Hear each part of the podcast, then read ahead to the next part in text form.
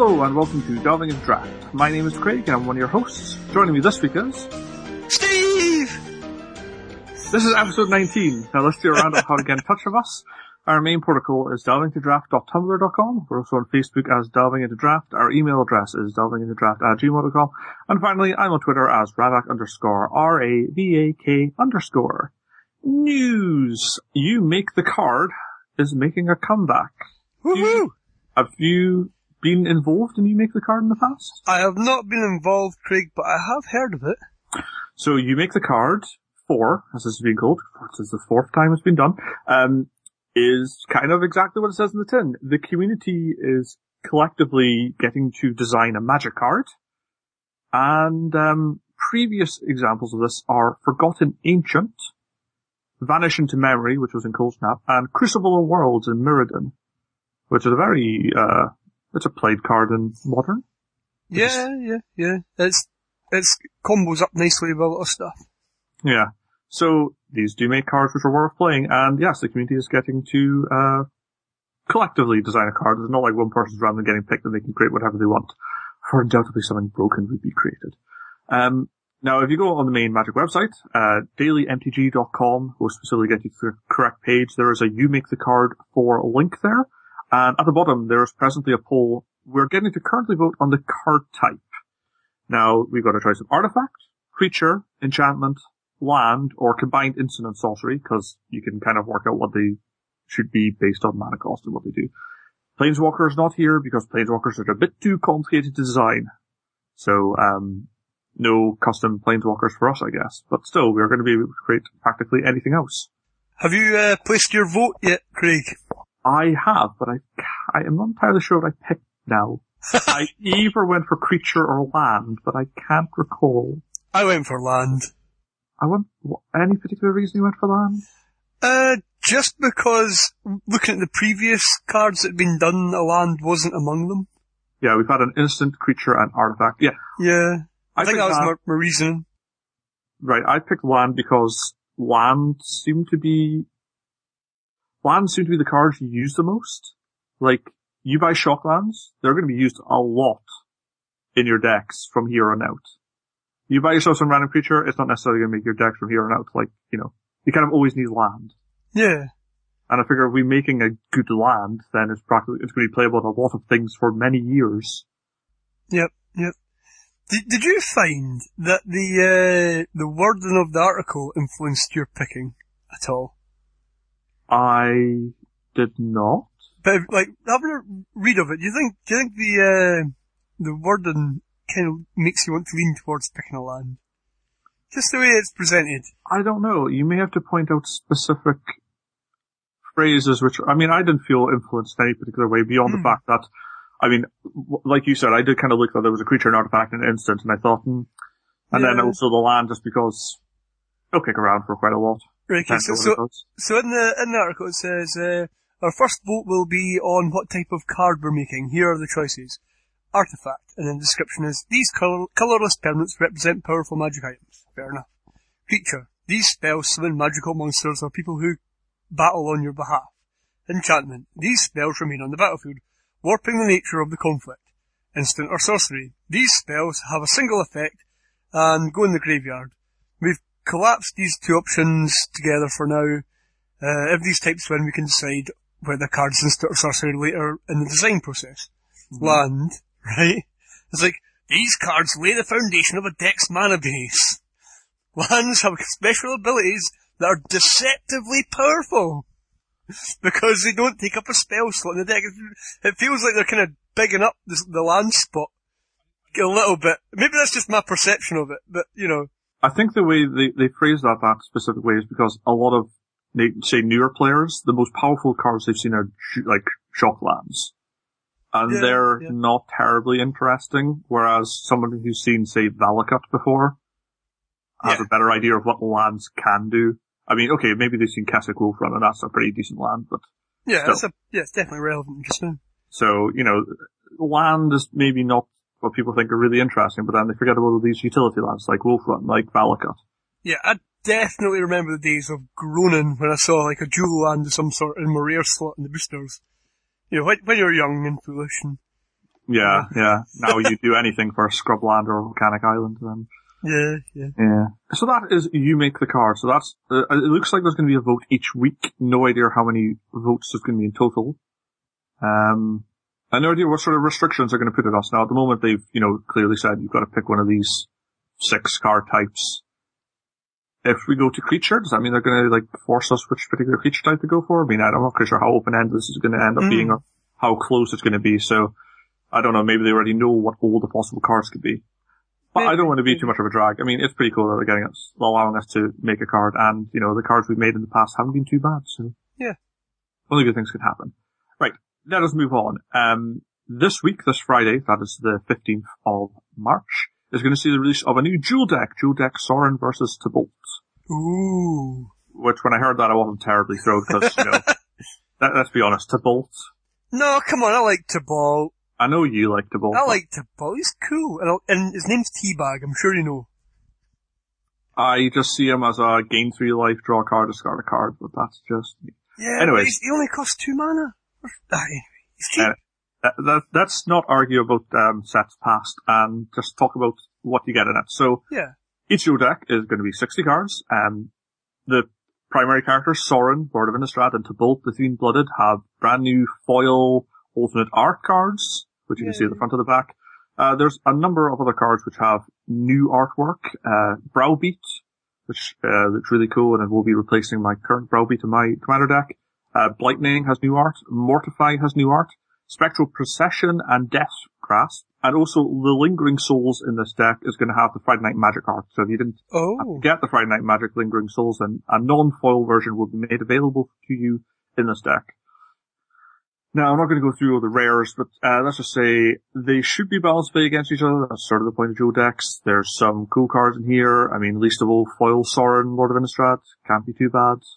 Foil Tibalt, I guess, is okay, depending on who you Yeah, it's gonna be awesome. Foil Tibalt would go right in my commander deck.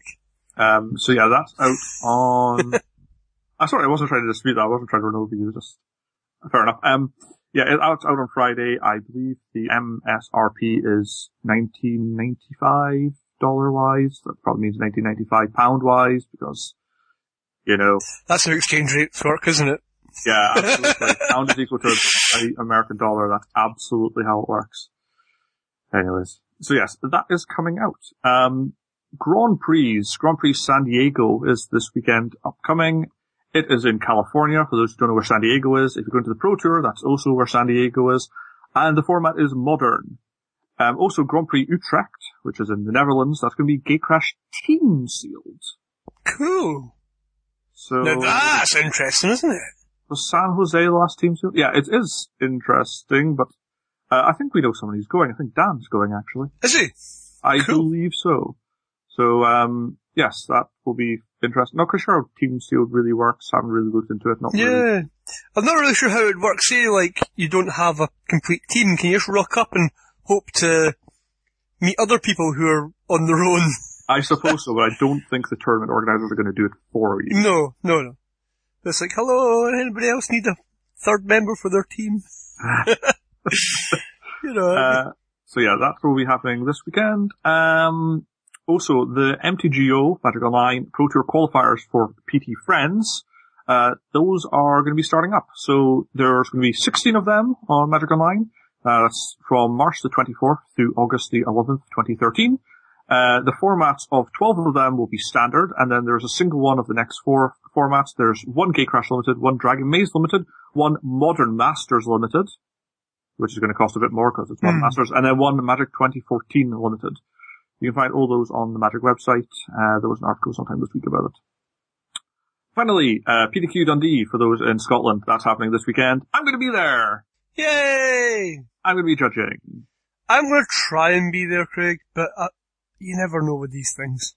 You should come. It will be fun because Yeah. you and it was fun last time. I I will go and have fun, but I, I don't have a deck that's capable of winning a modern PTQ. Do you know what I mean? I've got I've got decks that'll play. It'll be fun. Yeah, And, I uh, mean, yeah. I mean, if, if you know you can't go for the top because you haven't splashed out too much on a modern deck, then if you can go and have fun, then I think you're achieving a goal. Yeah, I mean, it's not even the case of having to splash out, it's just having this, the organisation of putting the deck together. Ah, Well, if you had a collection like mine, anyways. Been there before. yeah, anyone coming up to PTQ Dundee or down to PTQ Dundee, it's it depends where you live. Uh, I'll be there judging, so black shirt and ginger hair. yeah. Look for me. Anyways, Name that card! Oh, name that card, Craig! Why do you always Oh. sound so surprised? Because I'm, I always forget about it, and it's like the highlight of my week. It's, it's always a, the highlight of your week. I, I have nothing to say. I have a slow week. Fair enough. Um, would you like to begin? No, because I've not decided on a card yet. Oh man. Hmm. Right, I've- decided on a card, Craig. Uh, okay, right, you can go then. Okay. Hmm. This is a gate crash card. Okie dokes. This costs one mana. Okie dokes. This has no guild symbol. Huh. Um, one mana, no guild symbol. Um, riot gear? Actually, I think that's cost two, but Hmm. Nope, That's okay. nope. okay. Right, I'm going to give you the biggest clue that I can probably give you because you're good at this sort of thing. All right. And I'm going to go right into the flavor text Okay. because you're usually good at this. so I'll probably regret it. Okay, so here we go. At least the gateless rebels have ideals. Rakdos just mocks, defiles, and kills all we hold dear. And that is Libuse, Boros Sargent. Ooh. oh, um, an anti-Rakdos sentiment. I don't remember that. One mana cost, but it's... Read it again? I don't think it's going to help though. Okay.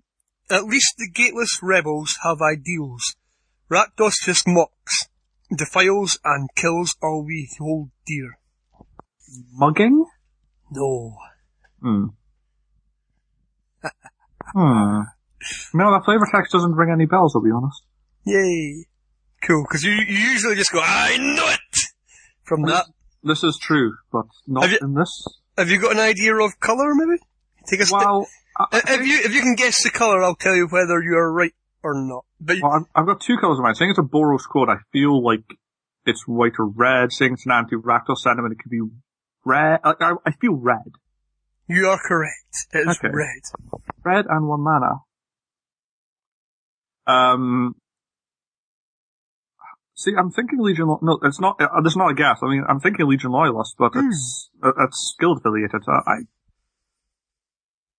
Do you need more? it's Foundry Street Denizen?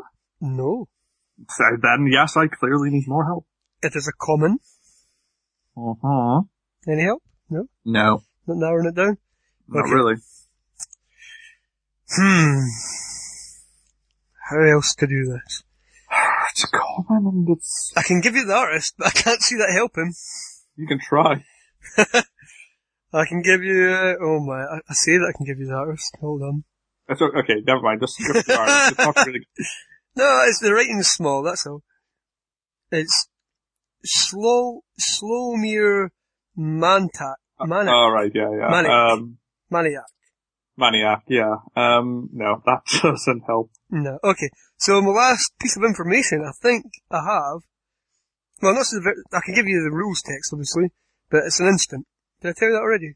No. Um. Oh, I I really. Oh, wait. Shattering blow. Oh, no. Oh. oh, okay. I I I think I need to give up at this stage. Okay. I'm gonna give you the rules text. Okay. Target blocking creature gets plus three, plus Oh. zero, and gains first strike until end of turn. Yeah. Furious Um, resistance? Furious resistance. Right. Yes. Yay. A card I think I've drafted once and didn't go into the deck. Yeah, it's, it's actually the ones that are hardest to guess are the ones you don't really use a lot. Hmm. Okay then. Well, that was an utter blowout. Hey. Okay, let's try this. I don't think this is as hard. I think it's a more playable card, but we'll see. Uh, this is a gate crash card. Cool. Uh, the converted mana cost is four. Hmm. Interesting. Converted mana cost four. So, I would say that's going to be a two colour card the way you phrased that. That's what I think. I think it's dual coloured. So Fair I'm enough. gonna go for, gonna go for, or is it just, oh, monocoloured? Would you, would you say it like that just throw me off? Instead of just saying it's straight, no. Hmm. Okay. Gonna go for Soul Ransom. It is not Soul Ransom. Okay, continue. This card is guild affiliated. Oh, right. Really doesn't narrow it down a lot, but I suppose I could take another stab at another four mana spell. Uh, ah, now, would you go for a rare? More playable, he says. I'm gonna stick with rares just now. I'm gonna, stick, I'm gonna go for Immortal Servitude. It is not Immortal Servitude, Hmm. which has a converted mana cost of three, I believe. Oh, X doesn't count, does it? X is zero everywhere except for on the stack. Yeah. You're right, you're right. Okay, um, this is a creature. Four mana creature. Which is guild affiliated, so doesn't really help. So, case of naming a four mana creature, clinging on enemies. It is not. Okay, continue with the clues. This is a 3-1. A 3-1. Hmm. I was going to jump all over Krasis, but that's a 3 mana creature. 3-1. Hmm. That's 3-1, 3-1, 3-1. Err. Uh, I mean, that's usually like a red or a kinda, it's like a red creature kind of power toughness, isn't it? Like, Well, i- i- i- is it? Who knows? What could I possibly say? mm, feels like a red creature at that, but I just can't think what it is. Would you like a little bit more help? No. Ah. what's the lizardy thing? With the, the, it's a, the Viashino, is it a Viashino, what's it called? He's got first strike. Is it that guy? The Shanktail. Is that his name Shanktail? Uh, it is not the Shanktail. Uh, Ah. again. Viashino Shanktail, Yeah, Yeah, Viashino Shanktail, is that right? yeah. No, it is not the, uh, Viashino Shanktail. No. Man. I felt good Okay. about that. Okay, I'll give you the flavor text. This may help. I don't know. We'll see. Hmm. Um, my father was Gruul, but I chose the precision of the Legion over the fury of the pack. Right, so it's a red card. 3-1 red card. Uh, oh, or red and white, I suppose. It could be red and white. Hmm. Four mana, you see. Is a card. Oh! The, the Minotaur! Uh, the veteran. Ordruun, Ordruun veteran? Ordruun Veteran, that is correct. Yay! Eventually, got there. I was trying to think, what's a 3-1? Yeah, yeah, it's not one which immediately comes to mind. Oh, dear. That was hard work, Craig. but you got it. Yay! You get the point. Uh, does that, does that even Does that- four points? Does that, does that put me in the lead, Craig? Uh, well, I think you're in the lead from last week. I think Oh, you won the the- second one. We did, did it two in a row, didn't we? Yeah, so, I think it's 4-2. Is 4 the winning score? Yeah, four was the winning score. Then you won. Woohoo!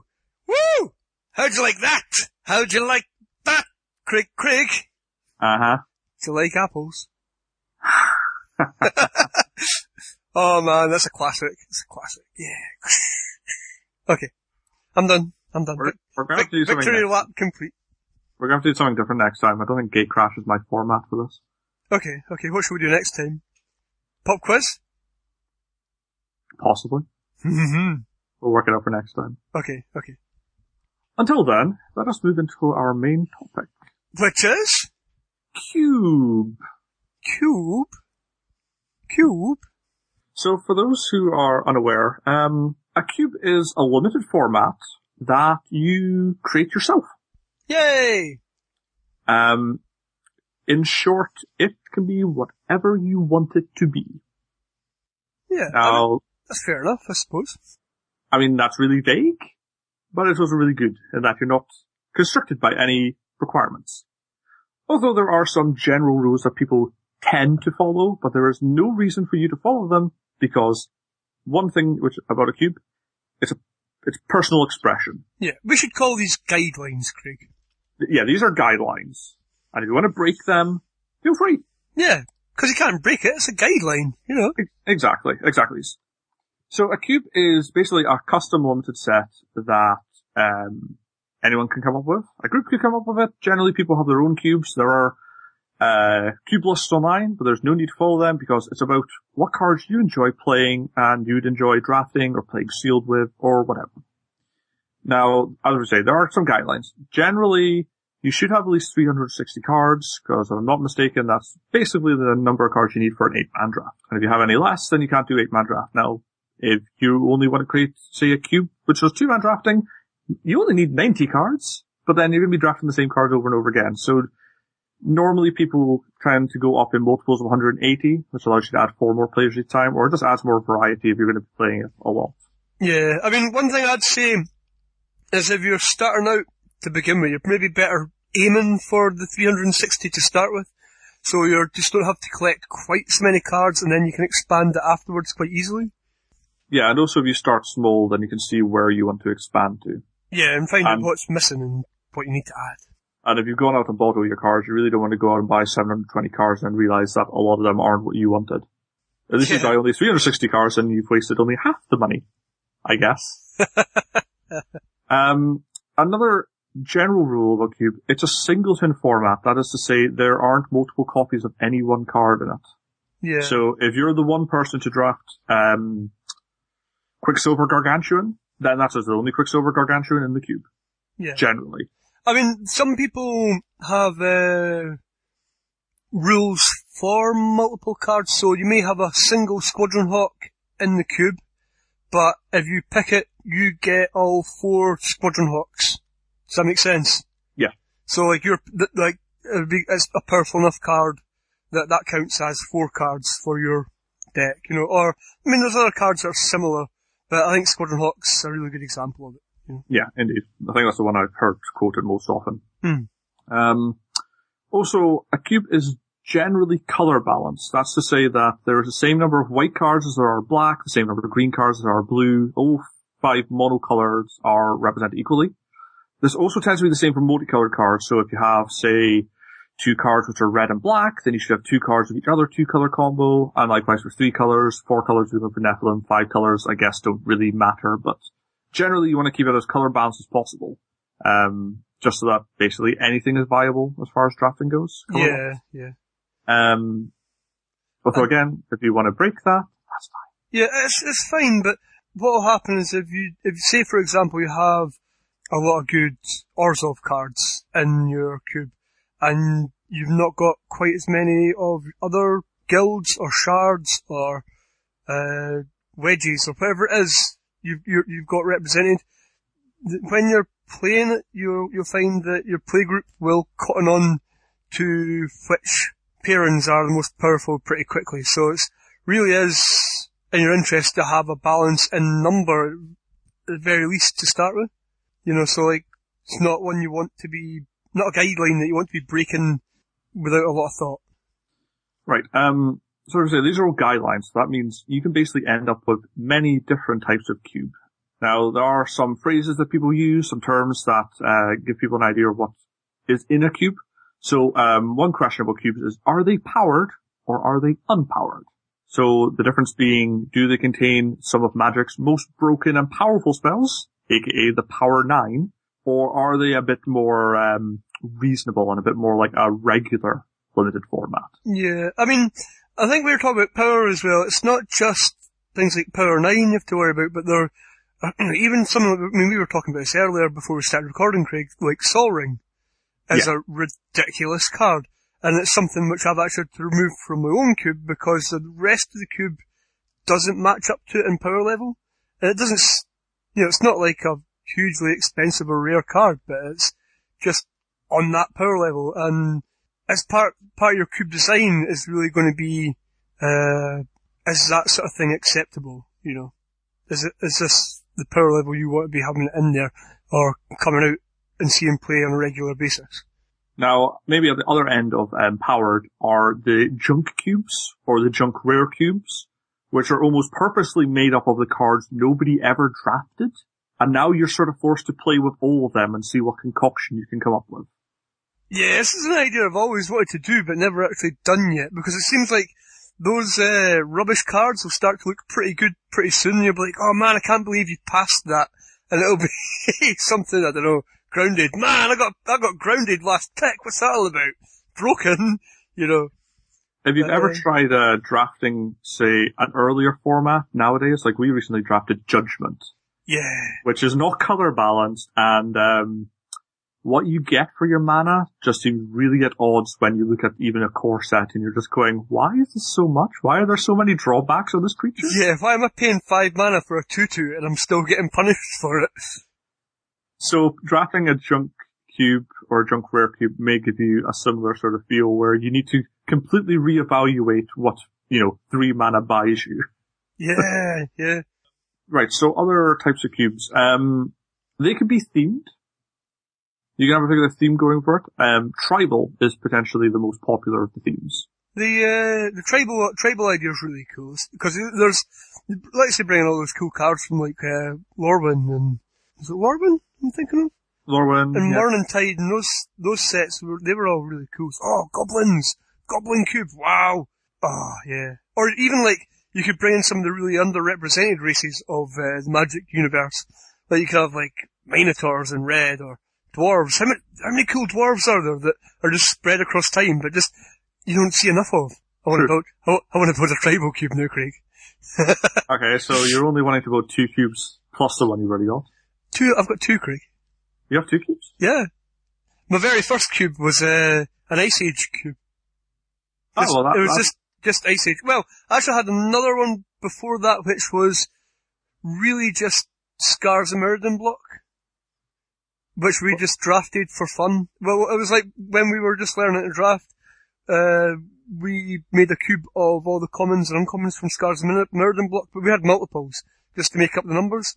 Um, basically drafted the set, and it was basically a, a we used it like a tool to as as well as learning how to draft, is just learning the set itself as well.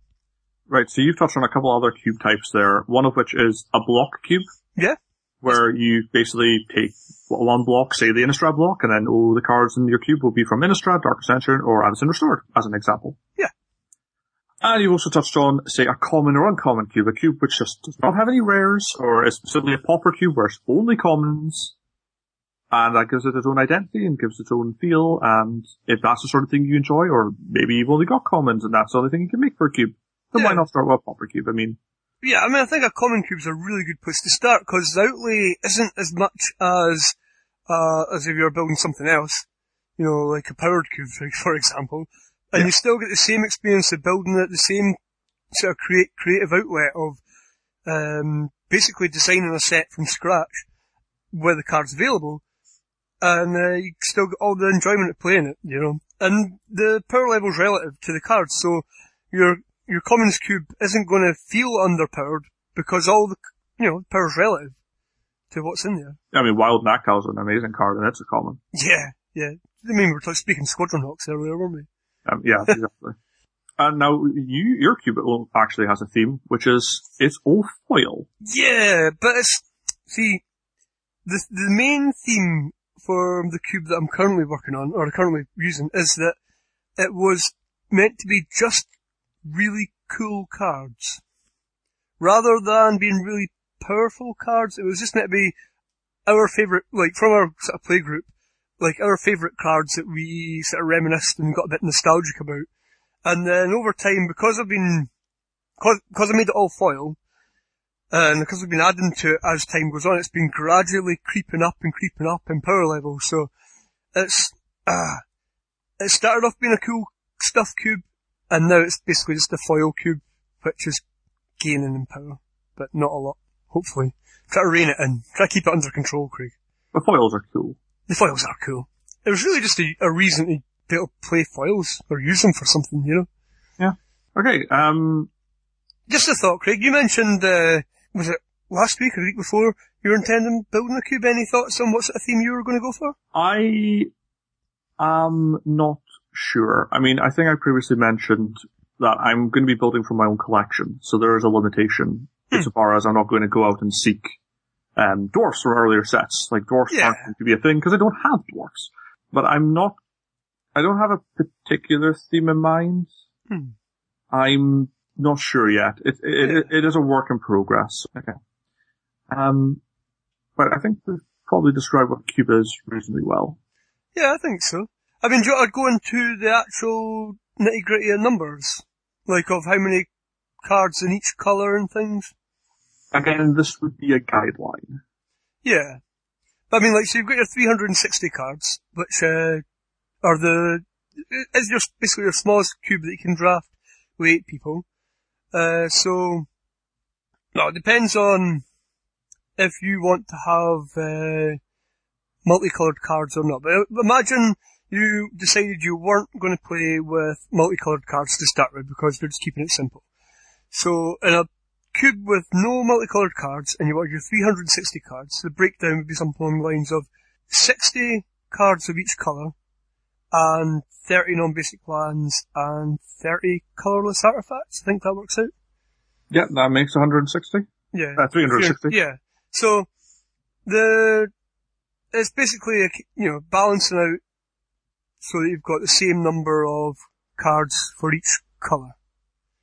I mean, you could, and then obviously it would, those numbers would increase with, uh, the size of your cube as you, as it grows. Because I mean, some people will just keep adding cards and never take cards out and the cube just becomes a monster. Yeah. You know, big draftable monster, but it remains balanced, but it just gets huge. Right, shall we talk about drafting a cube?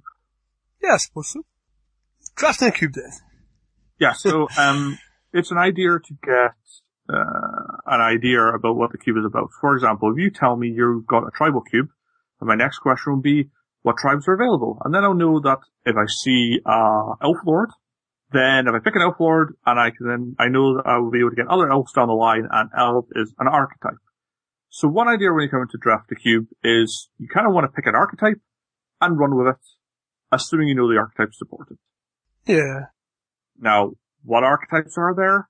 Well, hundreds? Thousands? I mean, I could just rattle them off, but they're not going to necessarily mean anything the cube doesn't support an archetype. Yeah. Maybe we should explain the process of actually how it's physically done. Because I mean, it's maybe not immediately obvious, but you know, when, when you, Oh, drafting the cube. yeah, actually drafting it. So you basically, you get all the cards in the cube, you shuffle them up, and you break them down into 15 card packs. And you use them as if they were normal booster packs. Yeah. Yeah. Pretty simple. And if you want to Yeah. do sealed, it's the same thing, except for you create the, the 15 pile, uh, 15 card piles, and then you take six, and then that's sealed. Yeah, yeah. I mean, I've never, I've never done a sealed cube, but it's a thing. Yeah. Yeah, so sorry, um, yeah, drafting just works the same as normal, except for you've kind of built up your own packs yourself, although you don't know what cards are in there. And yeah, um, picking an archetype and running with it is generally a good way to go. Now, because you're shuffling these cards together and they're not being done by a computer in a printing factory with working out how to generally color balance over many, many, many boosters, your boosters are not going to be color balanced. Yeah. It is entirely possible that you're going to open a grip and it's just going to have junk cards and there's going to be no white and no blue there at all. And even if that was your plan, it ain't happening in this booster. So fixing is kind of vital because you may not be able to end up drafting the one or two color deck you want. You may be forced into a five color monstrosity. Yeah. I mean, I think that's one thing to really bear in mind when you're building the cube, is that colour fixing is really important, especially if you're, if you're playing multicoloured cards. I mean, I've heard people playing entirely multicolored cubes, but you want, you know, a, a good percentage of your artifacts even to be mana producing things like signets or you know, something that's going to help fix mana. Yeah, key runes even. Yeah, key runes as well, yeah. Indeed. Um, so mana fixing is important in the construction of cube. It's also important in the drafting. Um, I was, we, we were just actually doing a cube of magic online because they had it for free for two hours. And, um, yeah, my very early picks were fixing effectively. Mm. Yeah, Um, yeah. We're talking about, um, dual lands and, um, what are they, fetch lands and, yeah, signets and stuff. Just making sure that if I can't go into the colors I want, I have some options and I can also fix my mana while I'm playing the deck as well. It's Yeah. pretty yeah. vital. Or the other way of doing it is do what I do and just go mono.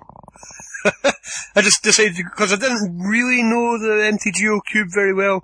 I said, right, well, I'm just going mono black and just forced black the entire time, and it worked out. Well, the deck worked out okay. My actual draft didn't work. My game didn't work out very well. Yeah. Playing black aggro apparently isn't as fast as playing red white aggro. So there you go. Lesson I mean- learned.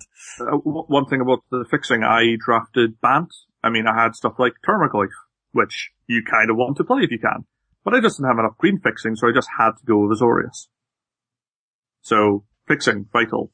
You Yeah. really wanna, um, I'm not sure what else we can say about drafting a cube that's really gonna help. I mean, just get an idea of, I mean, it's a bit like when you're about to go draft a new set. You kind of want to know what's in it. Like, if you just went to Return to Ravnica, uh, block without any concept that the two color guilds are where you're wanting to go, you may draft, try drafting monocolor. And you may find it doesn't quite work as well as drafting a guild. Yeah. So you want to, you, you want as much information about the cube as possible before you kind of go into it.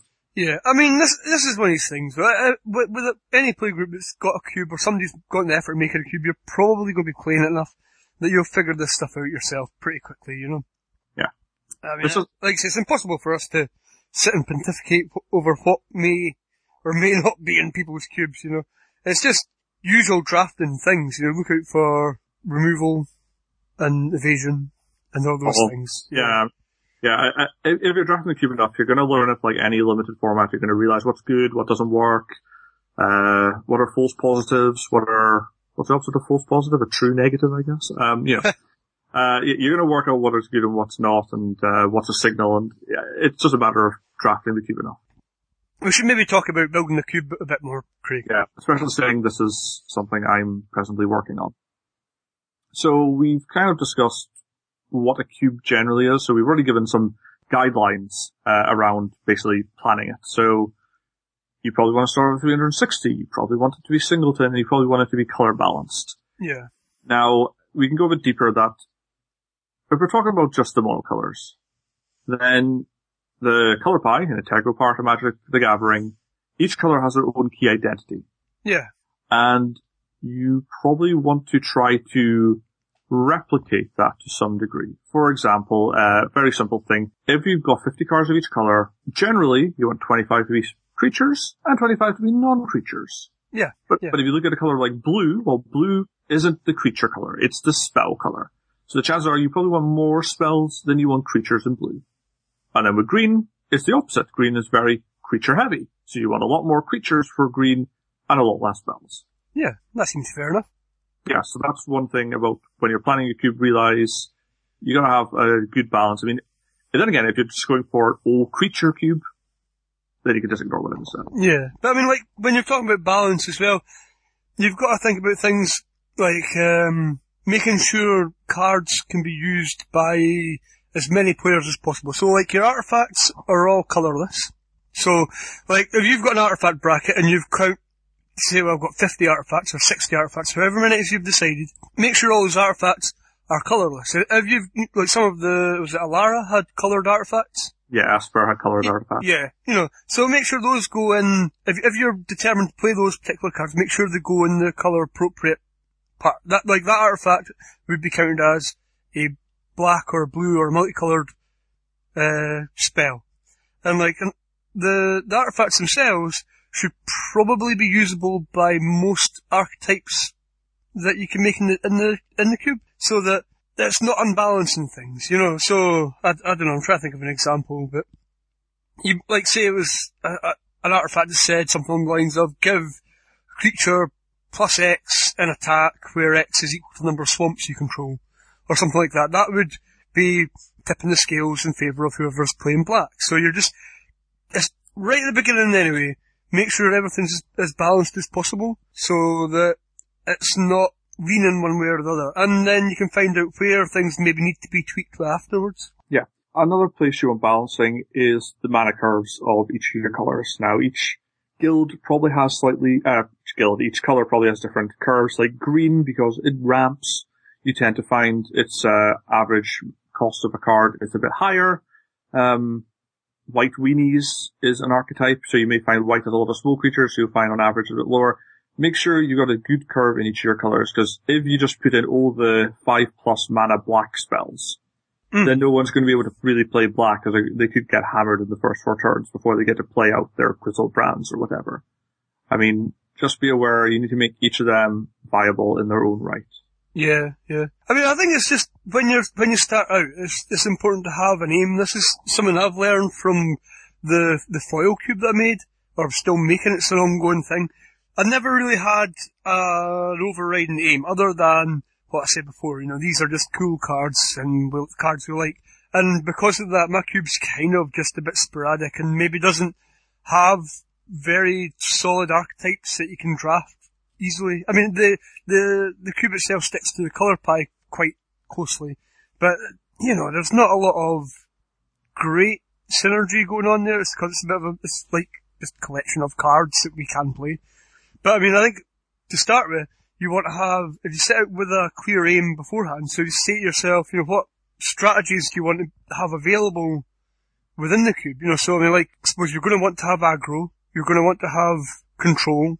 Do you want combo? I mean, do you want people to be able to win on turn four? Is that something you want? I mean, this doesn't necessarily mean it's a powered cube, it just means that that is available, you know, or mill. Do you want mill to be a thing? That's something I've chosen not to include in my cube.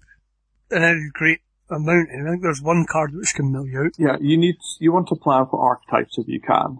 Now, th- these can be monocolored archetypes if you just want to go for the sort of red burn wins, red deck wins, or um, mono black control, or mono green ramp, and you can if you want to go slightly more sophisticated, I guess, and some archetypes do go across colors. I mean, if you want something like uh, Reanimator to work, then you need to have big meaty creatures in various colors Yeah. to be reanimated.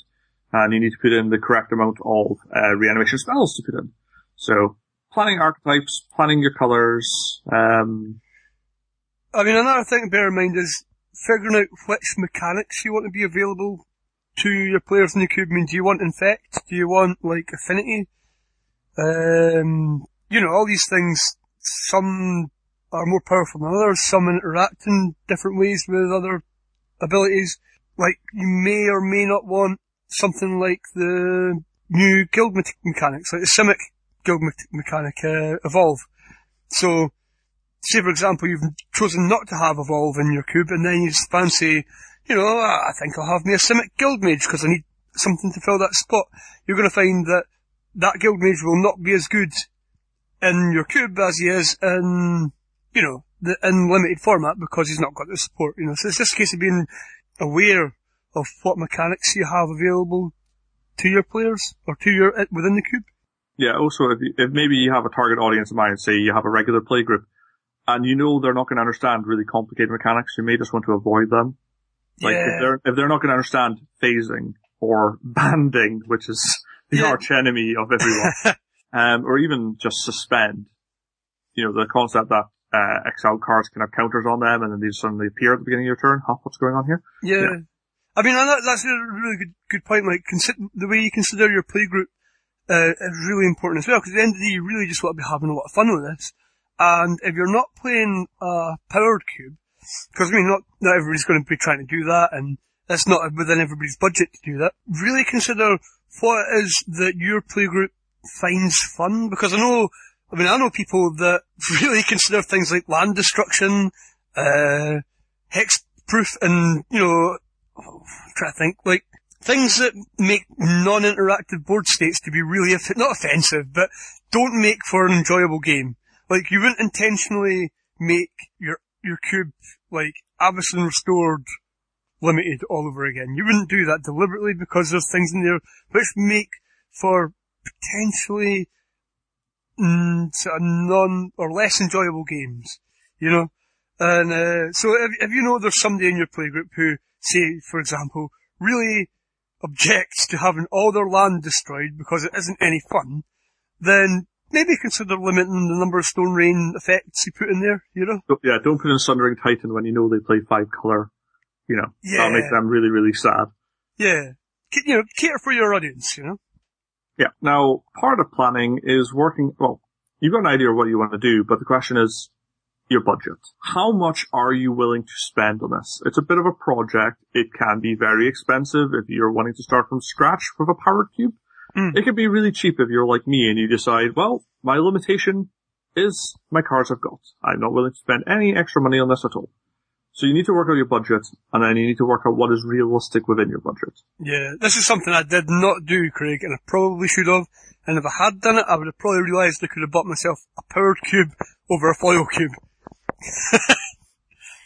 I mean, if you wanted the foil cube over the power cube, that was still a decision you could have made, but if you budget and work out what you've got available, then you can make those calls wisely. Yeah, yeah. As opposed to just walking into a foil cube and then going, I'd rather have power 9, but no, no, it's not so bad as that. But I mean, it's just because I've been uh, doing it over time, you don't feel the pain so much.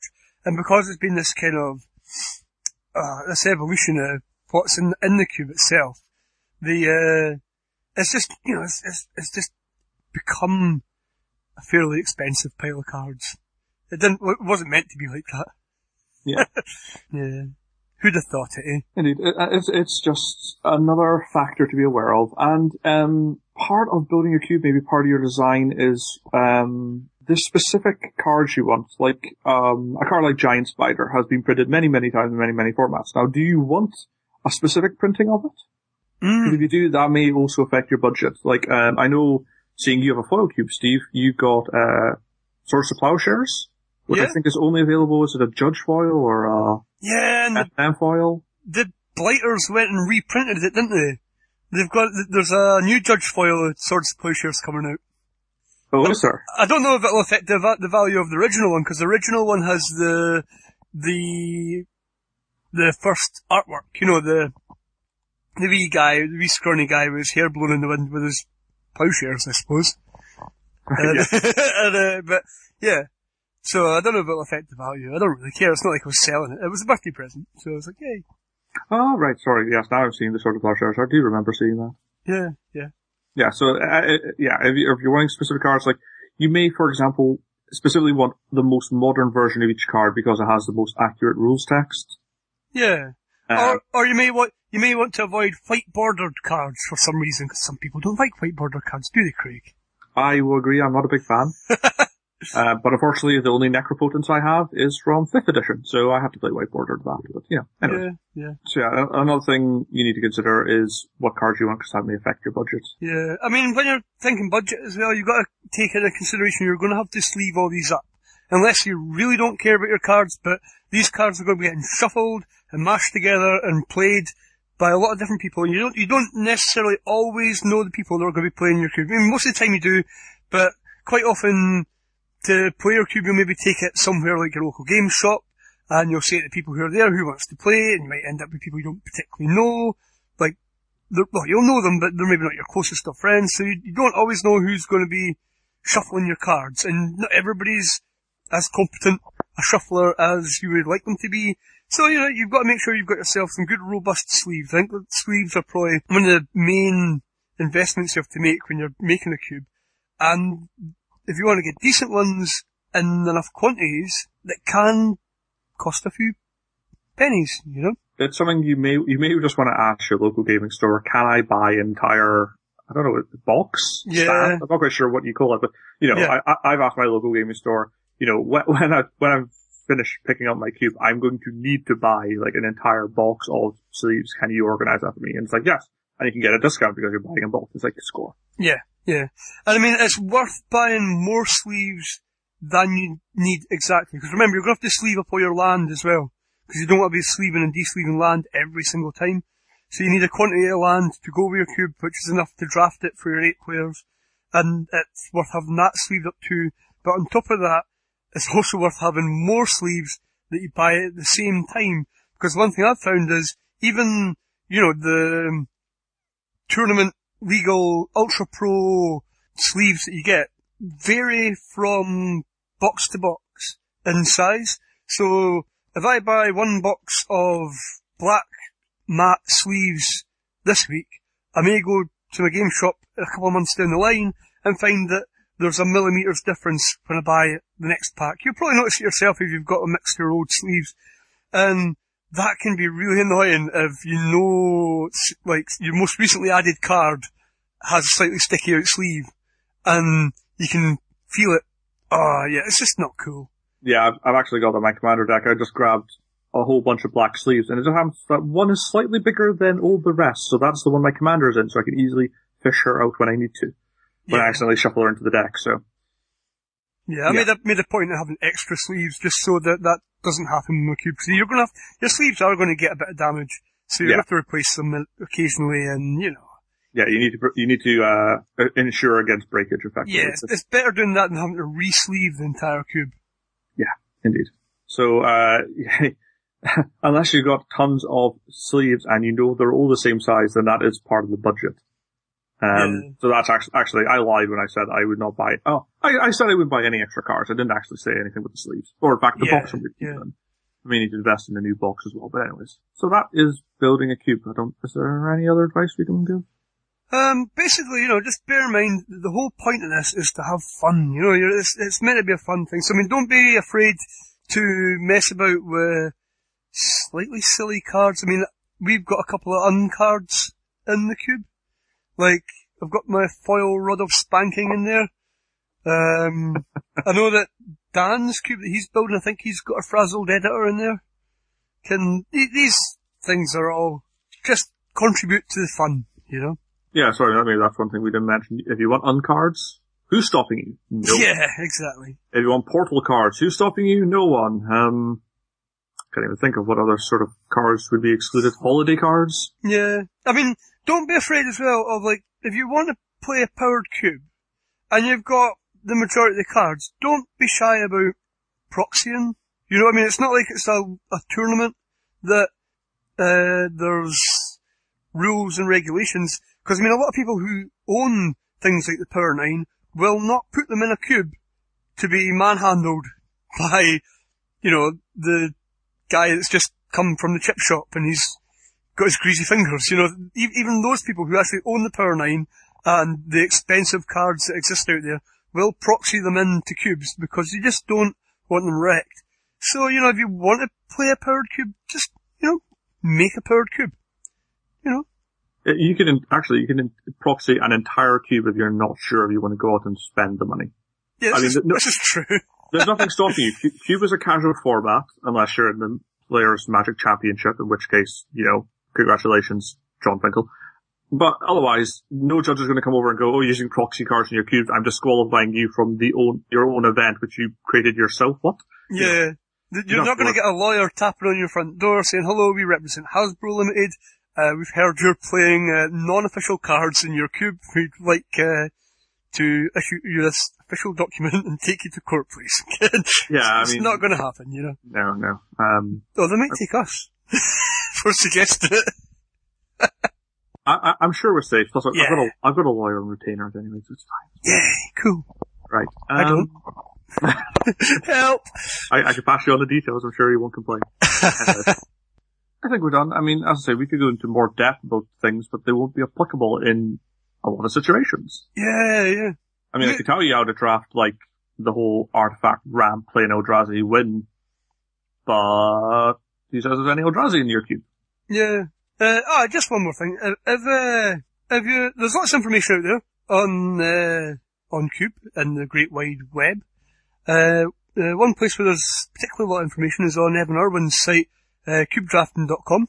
If you want to check out that, he's got, uh, Evan's cube up on there, which is a powered cube, and it's a great place to look if, uh, you are wanting a guideline of where to start if you're wanting to build a power cube, somewhere, somewhere a good starting block to start from. And there's lots of links there to lots of other people's cubes, just to give you an idea of what's out there and what's, what the potential is, you know? Yeah, um, there's also the Magic Online cube, which again is a power cube. Um, I'm pretty sure you can find it somewhere on the Magic Online website. Um, and it'll also give you an idea of what another cube looks like. I mean, if you look at other cubes for inspiration, but don't feel like you need to copy them card for card, because you'll see even with the Magic Cube, every time they put it on Magic Online, they pull some cards in and they pull some cards out. So it's always changing. Yeah, yeah. And that's one good thing about Cube. Like, if you find that, um, the Jace, the Mind Sculptor you put in there and you thought it would be alright actually is making you really sad, there's nothing stopping you pulling it out and replacing it with another card. Yeah, I mean, this is, that's exactly what happened with me with Sol Ring. It was a, basically, I mean, my, my rule with Cube, right, for when I'm taking cards in and out, is usually don't take cards out, always put, if, there's a card that's a problem, always put in cards to deal with the problem. So the cube keeps evolving, rather than just saying, oh no, that's unacceptable. But with Sol Ring, it just needed too much to make it fair. So Sol Ring came out, but for, in general, my, my rule for my cube is that when something's a problem, put more things in to deal with it, rather than taking the problem out. Because the problem's a good thing. Really. Yeah. Yeah, every problem has a solution. Yeah. Okay, I think that's what we can say in general Cube. Yeah, I think so. Yeah, shall we move on to my Cube? Yeah, let's talk about your cube, Craig. I want to talk about your cube because you've been keeping a secret. I've been keeping a secret. Craig, secret cube. Where should I start? What color breakdown have you got? Okay, so, th- yeah, this was one of the first problems I came across is that I didn't want to constrain myself to a size on it to begin with. yeah. Right, so what I did, I started with white. I figured I would uh, go through the cards I had, see what cards I ca- would like to put in my cube, and I just listed them all down. Hmm. And I got to 85 creatures, all in white. Nice. Which clearly isn't happening, because if we go by that logic, 85 times 10, 850 cards just for the monocolor, then add in all the multicolor and the artifact, and that- that's not happening. No. So, but I decided, I decided, okay, this isn't happening, but I'll go through the spells and I got 50 spells. So I'm at 135 white cards. Now, ideally, I would like a color balance. Ideally, I'd like to support a couple of archetypes. In fact, I've got two mono white archetypes working here, a white weenies and a white knights. And it's something I'm going to come back to later. Basically, I've picked out all the cards which I'm willing to have in my cube. Culls will come later. Because I realized let's say I cull that all down and I decide I want 50 white cards. I have 25 creatures, 25 spells. I've sort of got some token thing going on. I've sort of got some white knight thing going on. And then I go to blue and I just realized that I only have 30 blue cards. Mm. Then do I cut the white down forever? I've decided I'm going to just go through each of the colors, pick out all the cards I like, and I'll work out what size my cube needs to be reduced down to after I've done that. Right, I- have a question for you, Craig. Okay. Now, I realise you only want to use cards that are in your collection, as in you don't want to buy cards specifically for your cube. That's right. But are you willing to trade for cards for your cube, or are you being very strict about they have to be in your collection now? Is that a, something that you're being very strict on? I think I would like to be strict on that. I mean, I'm certainly willing to trade cards, but that's completely separate from the cube. Yeah. Like, like I'm a completionist insofar as I want one copy of every single card, because that means I have all the cards I ever need for commander decks or for cubes. Yeah.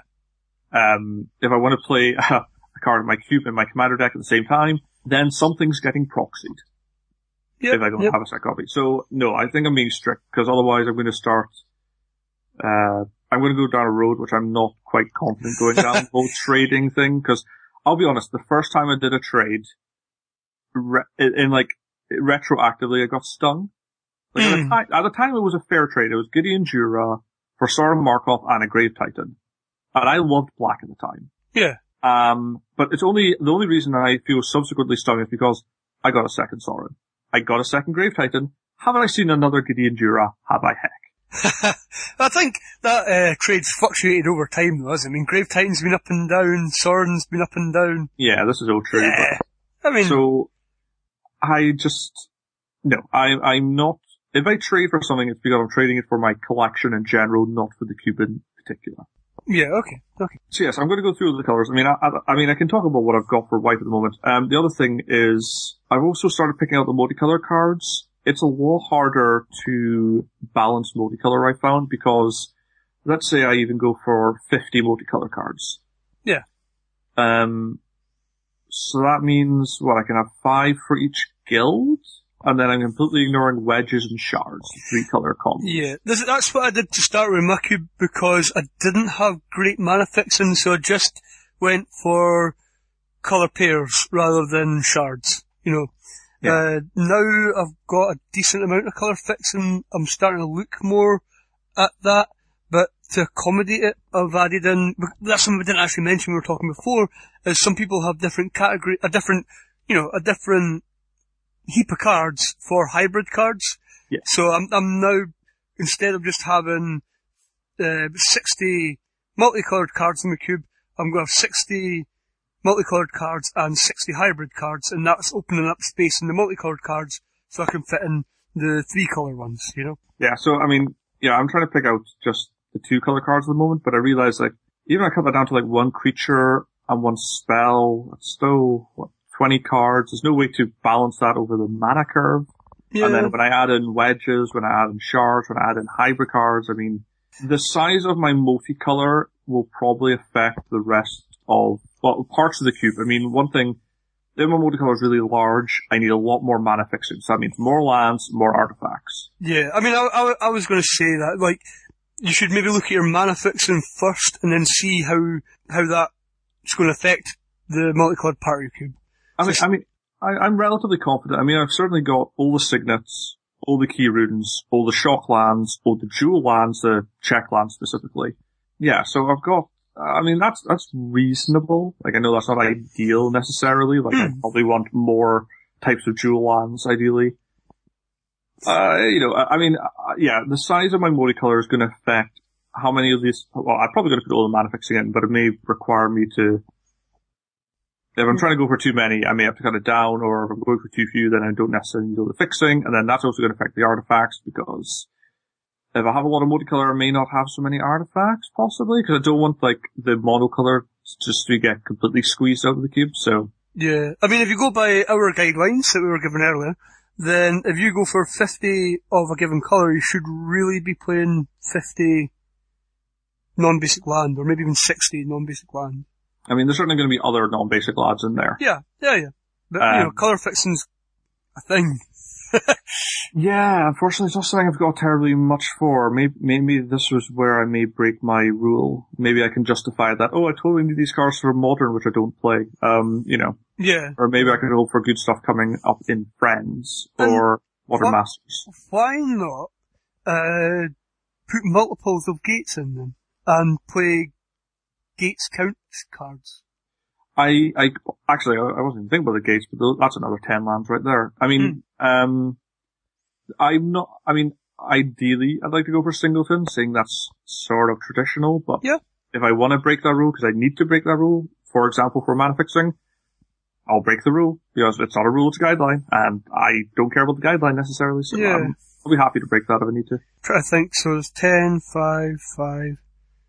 I mean, yeah, I mean, you should be able to do it keeping within recent sets. And, you know, because you, you, you've got other lands which aren't, uh, the mana producing stuff, like we've talked about, Yeah. uh, earlier. There's lots of other ones.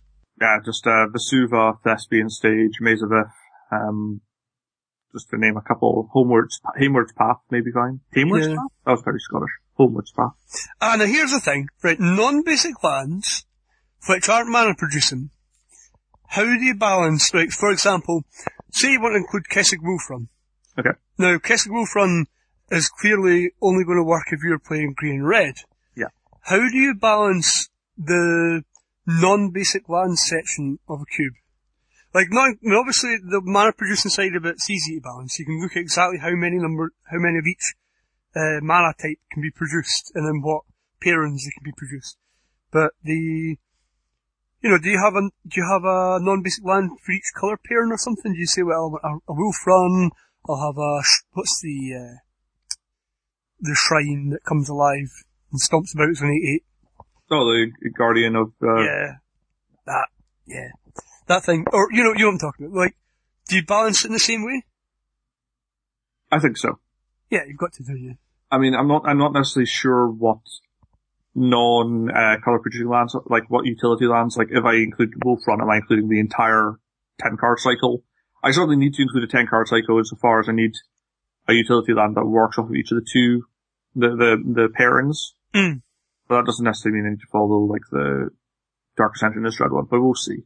Yeah. I'm not sure, cause I'm not sure if I want Wolf Run in there, cause I think I'd end up going for some cards I don't kind of want in there, like, um, Vault of the Archangel. Like, I like Vault of the Archangel. I'm not sure I want it in my cube, because it is pretty over the top. Yeah. And even Wolf Run can be pretty over the top depending, so I'm not sure if I want those cards in there, so. The good thing with Wolf Run is it takes a bit of work to actually make it good. You need a ton of land in play, so. Yeah, whereas Vault of the Archangel, you just need one or two creatures and you start getting some more out of it. Yeah, um, and I don't have any other good white-black utility lands, which is, the, I mean, that's part, this is part of the problem about planning my cube. I need to realize that if I want to include card X, I mean, you could card Y, and well, X is fun, Y may not be. And I don't have the option to go out and buy, like, a card Yeah, to replace yeah. Y to make it fun. Like, like, uh, Wolf Run, mm, I don't know if I'd terribly mind, but Vault of the Archangel, I do not want. And I don't have another utility land, so that means, you know, I may have to also keep out Wolf Run. I mean, we'll see. So, what's next? For the cube? For Yeah. my cube? Um, well, I've done, I'm working on multicolor. I did white already. Um, once I go multicolored, I may start working at artifacts on lands and just, because that's, those are the ones which are mo- most interconnected, I feel. Yeah. So I'll work around that area and then I'll start working through the monocolors and then I'll have to start making the culls and see what size I'm going to get down to. Yeah, yeah. I mean, is this sort of thing you do on a spreadsheet, or do you just lay all your cards out and... No, no, this is on a spreadsheet. I do not want to be pulling out all See, I always have them all laid out. Like, I like that one, I like that one, all on the floor. Spread. That's the way I work. That's the way I work, buddy. I'm, sh- I'm, I'm- we've, I've mentioned before collections. You get out of it what you put into it. Well, I know every single card I own. I know where every single card I own is. So do I. I know where these things are. No, you can't just point Rough- at a box and say it's somewhere in there. Right, name a card. Any card. Come on. Um, Knight's Watch. Knight's Watch. I don't even know what that is. It's from Gatecrash. It produced two, two, two Knights of Vigilance. Oh, I've got some of those in a pile. Ben. Where's your Force of Will? Oh, it's on the shelf. Kind of, I think it fell down the back of the shelf, actually, the other day. it's, it fell down the back of some folders. Yeah, that. I'm actually seriously, seriously considering restricting myself entirely to Magic Online play just to cut down on the amount of cardboard in my house. It's like a fire hazard. You know? See, I, I, I'm completely organized. Like, I know that two of my commander decks are 100 card decks, and I know where all the cards I've taken out of the other two commander decks are. Well, aren't I know exactly which cards. special snowflake, Craig? I am a special snowflake. So no, I'm not, I'm not actually pulling these out and laying them out. I'm just, I'm looking through magiccards.info. Like, I, I use that as, that's the only place I look at cards, because I find it a lot quicker than Gatherer and a lot better to use. Hmm. And it gives you Gatherer info, so it's fine. Um, so I'm just literally looking through the list of cards, and I know, I've got a big idea of what I've got, and if there's a card that I like the look of, I just double check if it's in my collection or not, and, um, yeah, that's how I'm going through it, so. Cool. Cool. Do you want me to talk about my white collection? What I've got it- so far? Or Um, you can do if that's what you want to do, Craig. Can You talk Um, a little bit about it. I mean, I'll say um, the two main archetypes I'm going for are the token producing cards and knights. Because for some reason, apparently, I've got a lot of knights. So yeah, I there figured, are a lot of knights. There are Yeah. a lot of them. so I figured I'd try and make that work. Because I'm pretty sure I've got, I've got um, the Duel Deck knights, Hmm. and there's quite a few of those who, like, say, uh, other knights you control gain stuff. So there are a yeah. few knight lords in there. Yeah, there, there's, there's one that, now, when did, it, it gave all knights indestructible. I can't remember what it was. It was a, Yeah, that is. what's that called again? I've got it in here somewhere. I just need to find it. Let's see. Artist Jason, Type Chan, Knight Exemplar. Yeah, that's him. Yeah, her, Yeah. even, I think it was. Yeah, it is. Uh, yep, she's from Magic 2011, also in Duel Decks Knights vs. Dragons. And Yep. She gives, uh, other knights you control plus one plus one and indestructible. And very pretty art. Cool. So yes, uh, she's yeah she's one of my lords. I'm pretty sure there's other knights from Knights vs Dragons that give bonuses like each knight has first strike or each knight has double strike or stuff like that. And also, in general, like the individual knights do tend to stand up on their own. Mm. Stuff like Black Knight, uh, uh not Black Knight, White Knight. Um, is it Black Knight?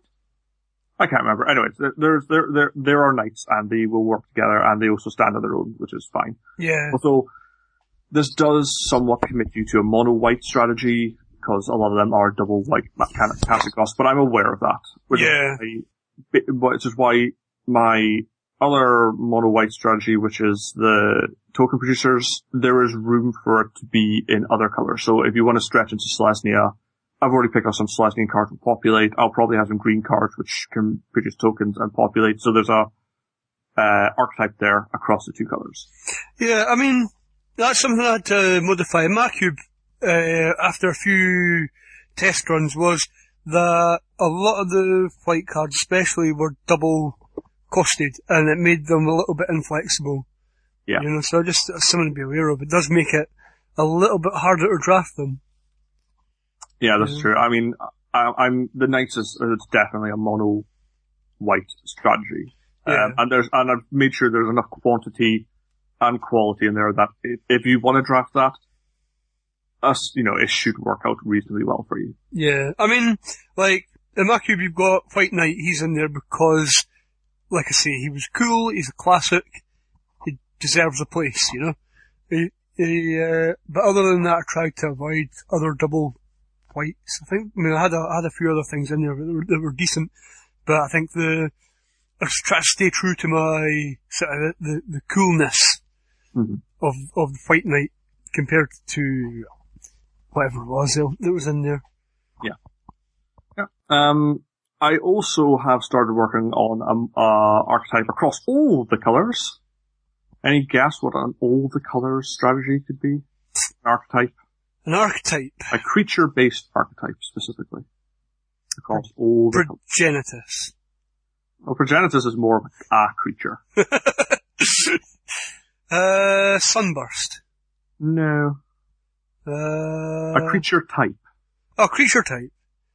Uh, slivers? Yes, Cool. I'm going to have slivers in the cube. I've got I've got the um, premium deck series slivers. I happen to buy the slivers uh, starter deck during Time Spiral. So I should have enough slivers. I mean, if somebody wants to try to go for multicolor slivers, I'm not sure if there's the quantity yet, so I may end up cutting it when I do my culls. But I'm trying to support it, so if people want to try slivers, Yeah, it's hopefully going to be there because slivers are cool. yeah. So are you going to be having quite a lot of different tribal themes running through? Um, I guess White Knights is tribal. I guess Slivers is tribal, but um, I don't know. I mean, I'm not blue tribal. What is tribal and blue? I mean, blue's probably just about the. Merfolk? I don't have the quantity of merfolk, Mm. so again, I can't- Homarids! You get homarids! yeah, I'm pretty sure I don't. Ha- I, I'm pretty sure I don't have merfolk, Homoculi! there will probably be. I will. One thing I'm probably going to have in blue. Spoiler alert: Mill. I am a fan. Yeah. and with Dimir, it'll probably be a blue-black mill sort of strategy, but I think, Yeah. I think for blue, you can expect fun spells, because I really like blue and I like fun, and, uh, mill, because I like mill. Even though I've never actually got it to work, but, Like, in my, in my cube, mill isn't particularly a strategy, but there are cards that do it. So, like, there's a, I believe there's a Jace Architect, thought. Is that, no, that's, no, not no, him. he's not, he's not mill. The Memory. Adept. Yeah. I think I've got Memory Adept and I've got a Sword of Body and Mind.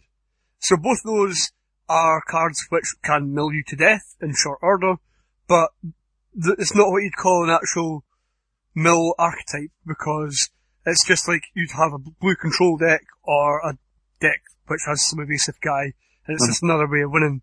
But it's not like a lot of different cards which have synergy together to make a mill archetype, you know.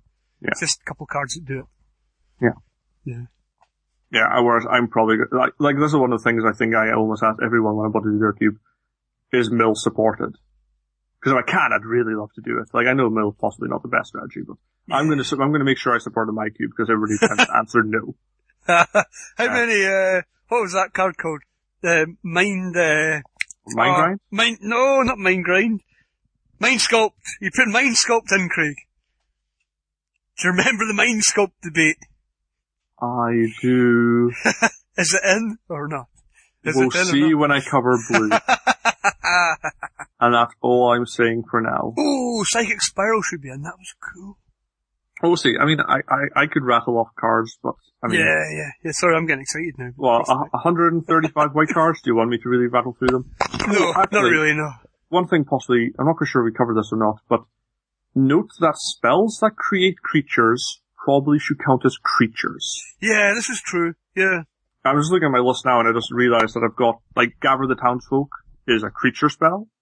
Spectral pr- Procession and Lingering Souls are creature spells. Increasing Devotion is a creature spell. Sure, it all says instant or sorcery, but no, they create cre- tokens, they create creatures, it's a creature spell. Yeah. Yeah. Entreat the Angels is not in here, so I think that's a bit unfun. So. yeah, that sounds, yeah, you gotta just be careful how you, how you, um, balance the power levels, isn't it? Indeed. Because, I mean, just saying something's a rare or mythic isn't necessarily saying it's powerful, or saying that it's a common doesn't necessarily mean it's not powerful. You know, so, let's probably don't look at the, the actual rarities too closely. Yeah, I mean, you wouldn't underestimate, um, the Wild Nacatl. It's a bloody common. No, yeah. But it's a 3-3 for 1. And it doesn't need a Boros Elite, I need to attack sort of thing going on. You just need to play, uh, Naya, so. Yeah. Right, well that's, that's sort of an update on where my cube is at the moment and I guess an idea of what white is doing. Um, I guess we'll, we'll come back to that later. Yeah, yeah, yeah. Looking forward to it, buddy. Looking forward to it. Cool. I'm looking forward to building and, uh, playing it, but that may be a little while off yeah. I think we may be done. I think you may be right. Okay then. Well, in which case, uh, thank you everyone for listening. Remember, if you want to get in touch with us, you can do via Tumblr, Facebook, Gmail, and Twitter. Your host for this week from me, Craig, and you, Steve. That's me! The intro note to music is by Kevin MacLeod. The name of the song is A Canary, and it is royalty-free music licensed under the Creative Commons by attribution 3.0.